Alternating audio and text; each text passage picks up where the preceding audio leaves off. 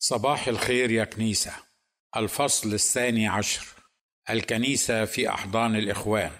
لا شك أن تاريخ الكنيسة بمصر لم يكن مشرفا في كثير من الأوقات. وبالتحديد من بعد أن سلمت الكنيسة مصر لأيدي الغزاة من الجزيرة العربية. ولم تطلب مساعدة إلهها الحي ليرد عنها ذلك الخطر الداهم. وبالذات في الآونة الأخيرة. خاصة عندما كانت تواجه الصعوبات والمثبطات والتجارب والضيقات. وفي بداية الحديث لا بد لنا من تعريف من أو ما هي الكنيسة. فكلمة الكنيسة تطلق أولا على عموم المسيحيين كجماعات لها نفس الطائفة أو المذهب بأن يقال الكنيسة الإنجيلية أو الأرثوذكسية أو الكاثوليكية أو نفس القطر. بأن يقال الكنيسة في العراق أو في مصر. وهذا التعريف للكنيسة يشمل جميع المسيحيين في مصر أو العراق. ثانيا تطلق كلمة كنيسة على جماعات محلية كالكنيسة الرسولية بالمكان الفلاني أو كنيسة العذراء الأرثوذكسية بالقرية الفلانية. ثالثا تطلق كلمة كنيسة على المبنى الذي يجتمع فيه المسيحيون المحليون التابعون لمكان معين بأن يقال الكنيسة المعمدانية بالقرية أو المدينة أو الشارع المحدد. لكن التعريف الأهم من كل هذا هو التعريف الروحي للكنيسة بأنها جماعة المخلصين المولودين ثانية بعمل المسيح الكفاري على الصليب وهي جماعة مرتحلة متغربة في هذه الأرض المؤقتة الدوام. ويمكن حصر معنى الكنيسة في مقالي هذا في النوعين الأول والرابع أي أنها عموم المسيحيين في مصر كما في النوع الأول الذين منهم المولودون ثانية ومنهم من لم يولدوا من فوق أي لم يأخذوا السلطان أن يصيروا أولاد الله أي غير المخلصين وغير المؤمنين باسمه تبارك وتنازل إلينا. والنوع الرابع وهم المولودون من الله. وكنت ويا للأسف أود أن أجد في معرض حديثي كلاما يختلف تماما لأقوله عندما أتكلم عن النوعين أي عن الكنيسة العامة بمصر وعن كنيسة الله جسد المسيح الحي الذي اقتناه بدمه والذي خطط له أن يكون عمود الحق وقاعدته. الكنيسة التي هي المؤمنون الحقيقيون المولودون ليس بمشيئة جسد ولا من مشيئة رجل بل من الله. الجماعة المرتحلة المتغربة. لكنني في الحقيقة لا أجد الاختلاف في الأشكال والتصرفات والأقوال والأفعال والأفكار كبيرا. وفي بعض الأحيان لا يكون حتى ملحوظا أن هناك اختلاف من الأصل بين الاثنين. بل وفي معظم الأحيان يكون العكس. أي تكون أقوال وأفعال وأفكار أولئك الذين يعرفون بالمؤمنين بل والخدام الذين عرضوا عصائبهم وياقات قمصانهم وزينوها بالصغير والكبير من الصلبان والأوشحة ومرتدي الأرواب التي تفنن مصمموها ومفصلوها في ألوانها وأحجامها وديكوراتها من صلبان وحمامات وشرائط ورسوم. أولئك الذين يعيشون في ازدواجية روحية غريبة دافنين رؤوسهم في الرمال وكأن أحدا لا يراهم أو يعرف شرورهم وقد نصبوا أنفسهم في وظائف ومناصب وأماكن ليسوا لها بمستحقين. ولامانتها خائنين ولأولادها معثرين.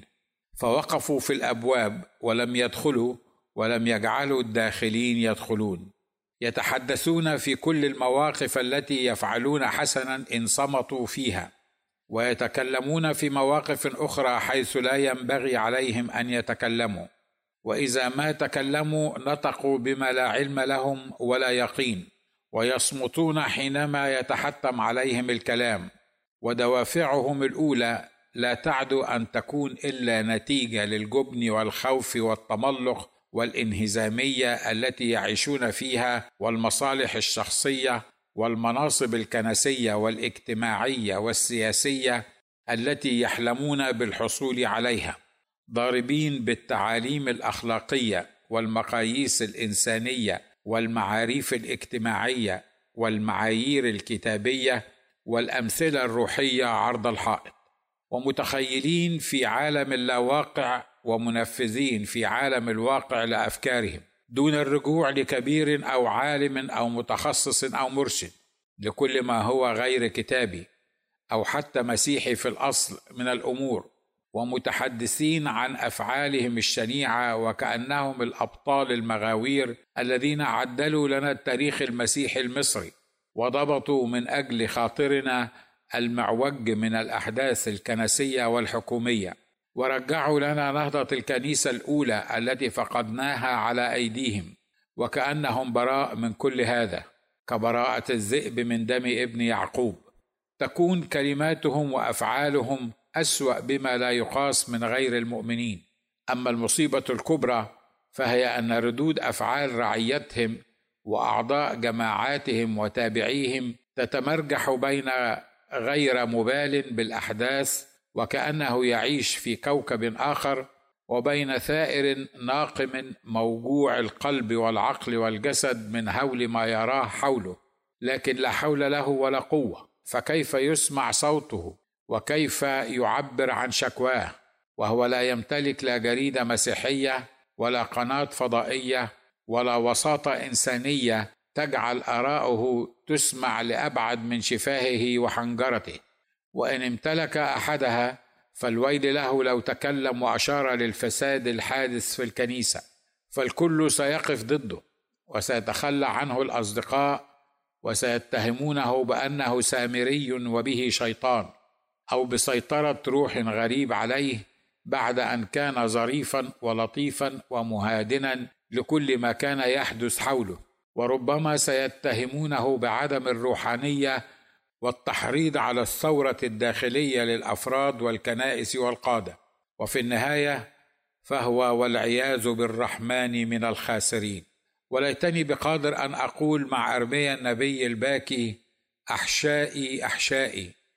توجعني جدران قلبي. يئن في قلبي. لا أستطيع السكوت لأنك سمعت يا نفسي صوت البوق وهتاف الحرب. لقد هالني وراعني وأحزنني كثيرا أن يذهب قادة الكنيسة الانجيليه كنيسة التي أعتز بها وأكن لقادتها كل محبة واحترام للقاء قادة جماعة الإخوان المسلمين.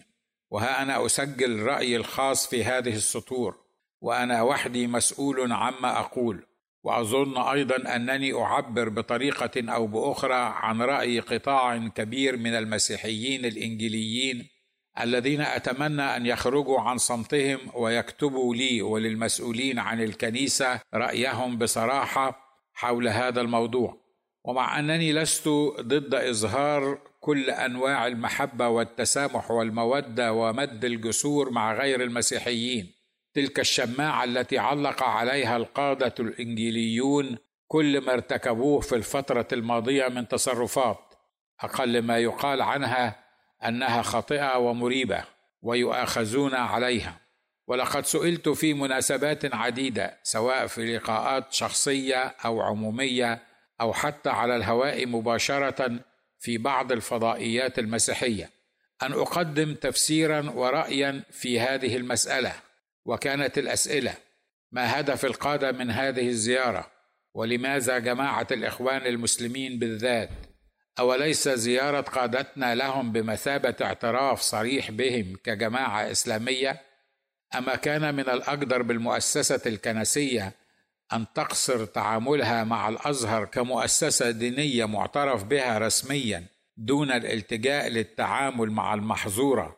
التي لم يفك الحظر رسميا عنها حتى الآن ترى ماذا كان موقف الأزهر من هذه الزيارة؟ ماذا لو لم يكن الرئيس القادم من الإخوان؟ ماذا سيكون موقفه من الكنيسة وقادتها امزيد من الاحترام؟ أم مزيد من الاستخفاف بقرارات الكنيسة ومواقفها غير المدروسة في المرات التالية؟ وهل ستعود الكنيسة مرة أخرى لتنتقد المحظوره إرضاء للرئيس الجديد إن جاء من غير جماعة الإخوان المسلمين؟ لماذا لم يقم القادة حوارا مع السلفيين والعلمانيين وغيرهم من فئات الشعب؟ ألا يمكن أن تفهم هذه الزيارة على أنها تحيز لفريق دون الآخر من الفرق الكثيرة الممثلة في الشارع المصري اليوم؟ لماذا أسرع قادة الكنيسة الإنجيلية في عمل هذه الزيارة دون الانتظار إلى ما ستسفر عنه الأيام القادمة من انتخاب للرئيس الجديد؟ من كان يمثل الوفد الذي ذهب لملاقاة هذه الجماعة؟ والمكون كله من قادة المذهب الإنجيلي المشيخي ما عدا واحد فقط من كنيسة الإخوة. هل كان هذا الوفد يمثل رئاسة الطائفة الإنجيلية برئاسة المجلس الملي الإنجيلي العام بكل مذاهبه؟ أم كان يمثل الكنيسة المشيخية الإنجيلية فقط؟ فإن كان هذا الوفد يمثل الطائفة الإنجيلية كلها فلماذا لم نسمع عن ممثل للكنيسة الرسولية أو غيرها؟ فهل عرض عليهم الأمر وطلب منهم أن يحضر مندوب عنهم ليكون ضمن هذا الوفد ورفضوا أم لم يعرض عليهم الأمر من أصله لأسباب لا داعي لتناولها في هذا المقام؟ وإن كان هذا الوفد ممثل للكنيسة المشيخية فلماذا ضم هذا الوفد عضوا من كنيسة الإخوة؟ وهل كان عضو طائفة الإخوة ممثلا رسميا لهم أم أنه ذهب بصفته الشخصية؟ وهل وافق فلاح الكتاب كما يحلو للكثيرين أن يطلقوا عليهم؟ والذين نعتبرهم سلفي الطوائف المسيحية المصرية وأكثرها حفاظا على المسيحية الأولى وتعاليم كتابنا المقدس على أن يذهب ممثل عنهم لطلب ود جماعة الإخوان المسلمين وبغض النظر عمن كان يمثل هذا الوفد. يبقى السؤال من كلف ووكل هؤلاء الناس بالذهاب؟ هل اتخذت رئاسة الطائفة قرارا بذلك؟ بعد مناقشة وحساب للعواقب واختراع وتسجيل للآراء وعدد الأصوات الموافقة والمعارضة لهذه الزيارة حتى نستطيع أن نطلع على كل هذا ونحاسب المحسن والمسيء. وما هو هدف هذه الزيارة على كل حال؟ هل فكر أحدهم في عواقبها وحسبوها صح حتى يقدموا على هذه الخطوة؟ هل استشار هؤلاء القاده الرب في الذهاب من عدمه؟ وهل أجابهم الرب جوابا واضحا على سؤالهم؟ أم أنهم على علم بالأمور وهم من المحنكين في انتهاز الفرص بما لا يترك لهم مجالا أو مكانا لسماع صوت الرب؟ أم أن موضوع سماع صوت الرب قد أصبح موضة قديمة لا يذكرها أو يتكلم عنها إلا العبط؟ من الطوائف المهتمة بالغيبيات والمواهب والرؤى والإعلانات. ومن الواضح أنني لم أكن ولن أكون بقادر على أن أجيب عن الكثير من هذه الأسئلة الهامة التي لدي منها الكثير والكثير والتي من حقنا نحن كمسيحيين وكإنجيليين أن نأخذ إجابة عليها. بل ومن حقنا أن نحاكم أولئك الذين يزجون بأسمائنا كإنجيليين في مواقف نحن لم نوافق عليها ولم نستشر فيها وكأننا قطيع من الأغنام نساق وراء من نصبوا أنفسهم على كراسي قيادتنا. فلو قامت رئاسة المذهب المشيخي بزيارة جماعة الإخوان لكان هذا من شأنهم كمذهب. أما أن يزج باسم الطائفة الإنجيلية كلها في هذا العمل فلا بد من التساؤل والمحاسبة. فلقد مضى عصر تحكم اللاعب الواحد في المباراة وتحكم القيادات الكنسية في الشعب وإن استمرت هذه التصرفات من رئاسة الطائفة فستفتح هذه التصرفات الباب للشباب المسيحي الذي شارك في ثورة 25 يناير أن يطالب بمعرفة كل صغيرة وكبيرة تجري وراء الكواليس في هذا المجلس. فما سمعناه عنه في القديم يجعلنا نطالب بإلغائه من أساسه. فماذا أفادنا هذا المجلس كإنجليين مصريين؟ فلست أتذكر مشكلة واحدة من المشاكل التي اعترضته كان بقادر على حلها فما زالت المذاهب منقسمة على بعضها وقد نجح بعضها في انتزاع حكما من حكومة مبارك للانفصال عن رئاسة الطائفة.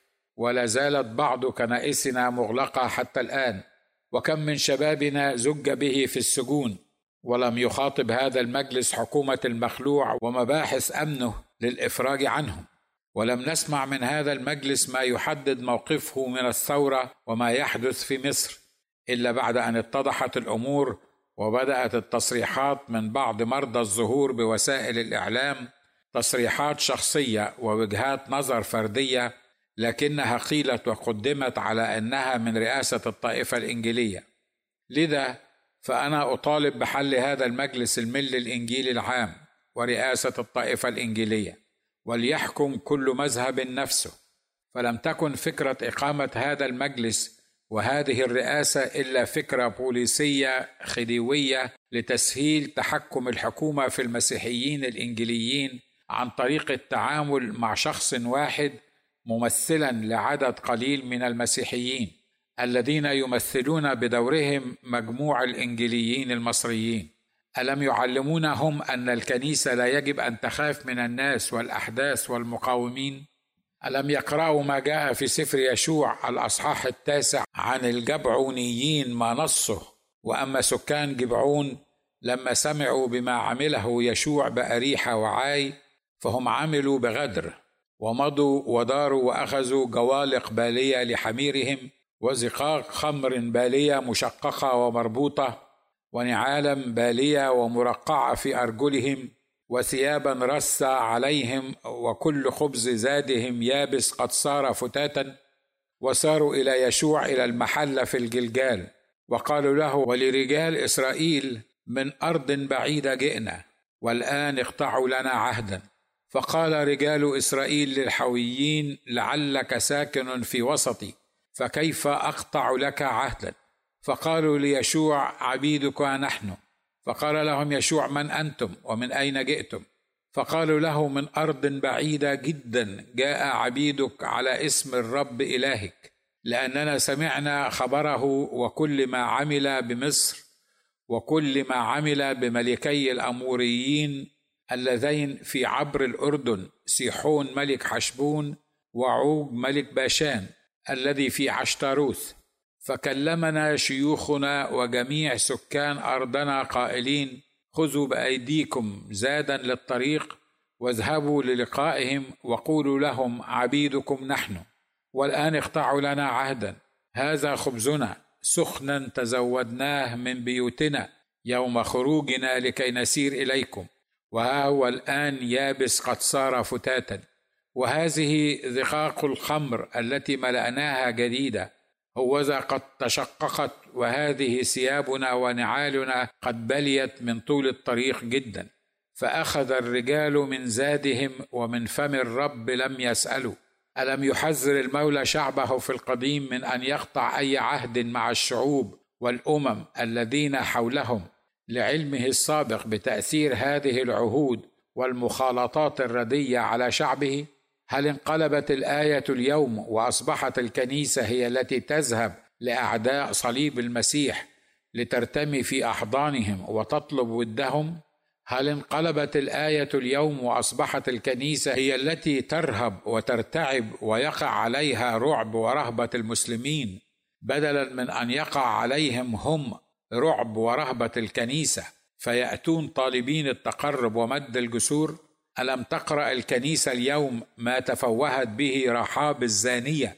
عندما خبأت الجاسوسين اللذين أرسلهما يشوع لتجسس الأرض عندما قالت لهما علمت أن الرب قد أعطاكم الأرض وأن رعبكم قد وقع علينا وأن جميع سكان الأرض ذابوا من أجلكم لأننا قد سمعنا كيف يبس الرب مياه بحر سوف قدامكم عند خروجكم من مصر وما عملتموه بملكي الأموريين الذين في عبر الأردن سيحون وعوج الذين حرمتموهما.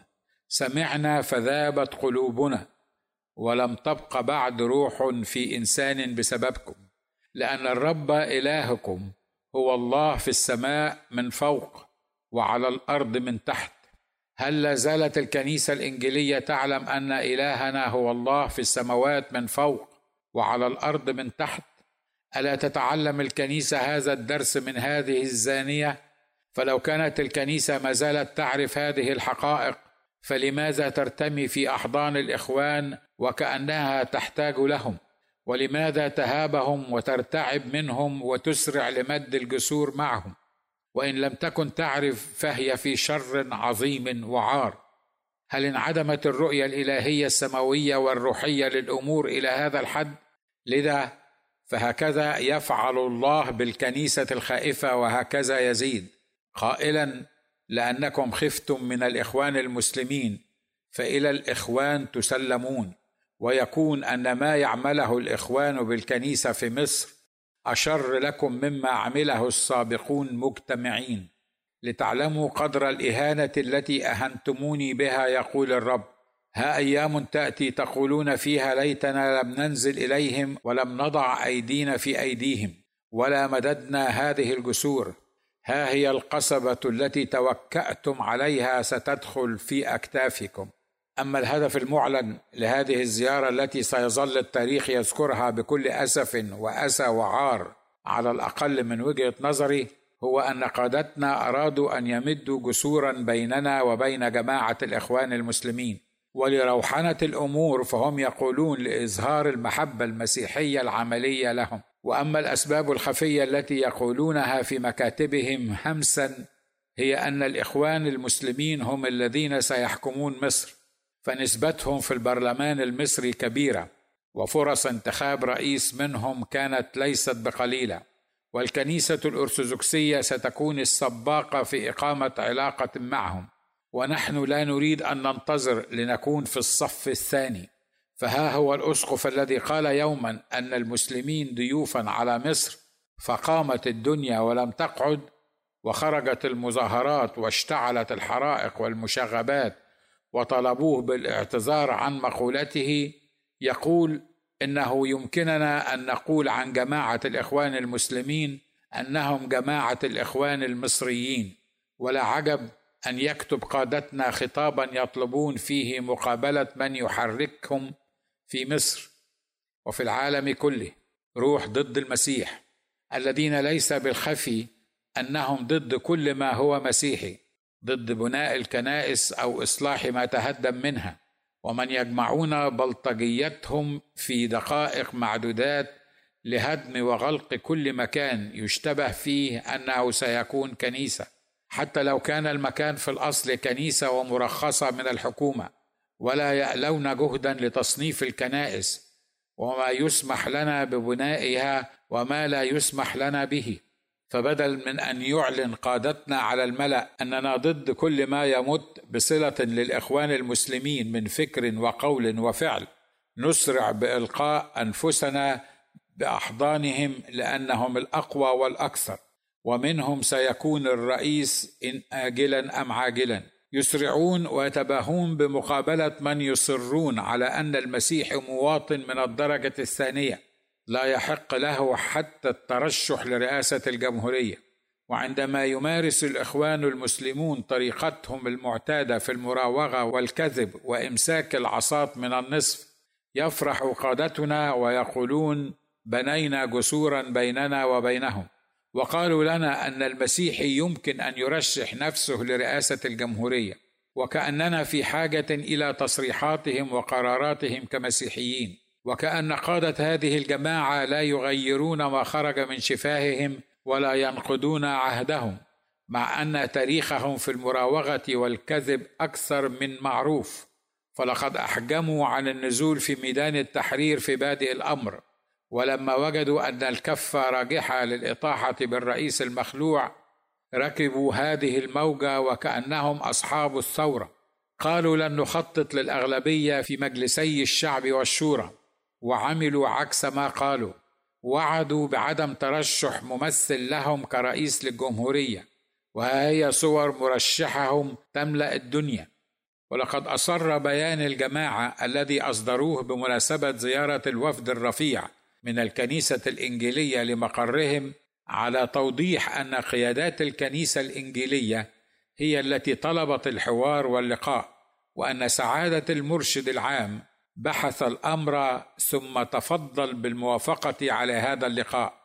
وملخص القول أن بارتماء الكنيسة في مصر في أحضان الإخوان تكون قد ارتكبت واحدا من أشنع أخطائها على مر العصور والأزمان. ألم ترتمي الكنيسة في أحضان الغزاة الإسلاميين يوم فتحوا مصر القبطية حتى قبل بداية حركة الإصلاح الإنجيلية؟ ظنين أن الإسلام هو الحل؟ فذاقوا على مر العصور والأزمان مرارة الاضطهاد ألا ينتفض الشعب الإنجيلي وخاصة الشباب ويعلنون رفضهم أو قبولهم لهذه الزيارة؟ فيا قادة الكنيسة بمصر اسمعوا وعوا كلام الزانية العاهرة الفاجرة رحاب أن الرب قد أعطاكم الأرض فإن لم تصدقوا وإن لم تعملوا ما يدل على إيمانكم أن الرب قد أعطاكم الأرض فلن يقع رعبكم على أحد ولن تدخلوها يقول الرب. بل ستتساقط جثثكم في برية الأحداث في مصر وستدفنون بلا مناحة ولن يندبوكم كما يصنع للعظماء. ليس ذلك فحسب بل من لا يصدق الله سبحانه يجعله كاذبا وحاشا لله. فلقد علمت رحاب أن إلهنا هو الله في السماء من فوق وعلى الأرض من تحت وصدقت أنه يستطيع كل شيء ولا يعثر عليه أمر. فذاب قلبها وقلوب كل من في بلدها من جبروته تبارك اسمه وتحدث الملك وجنوده دون خوف فنجت نفسها وأهل بيتها من هلاك محقق. اللهم إني قد أبلغت اللهم فاشهد.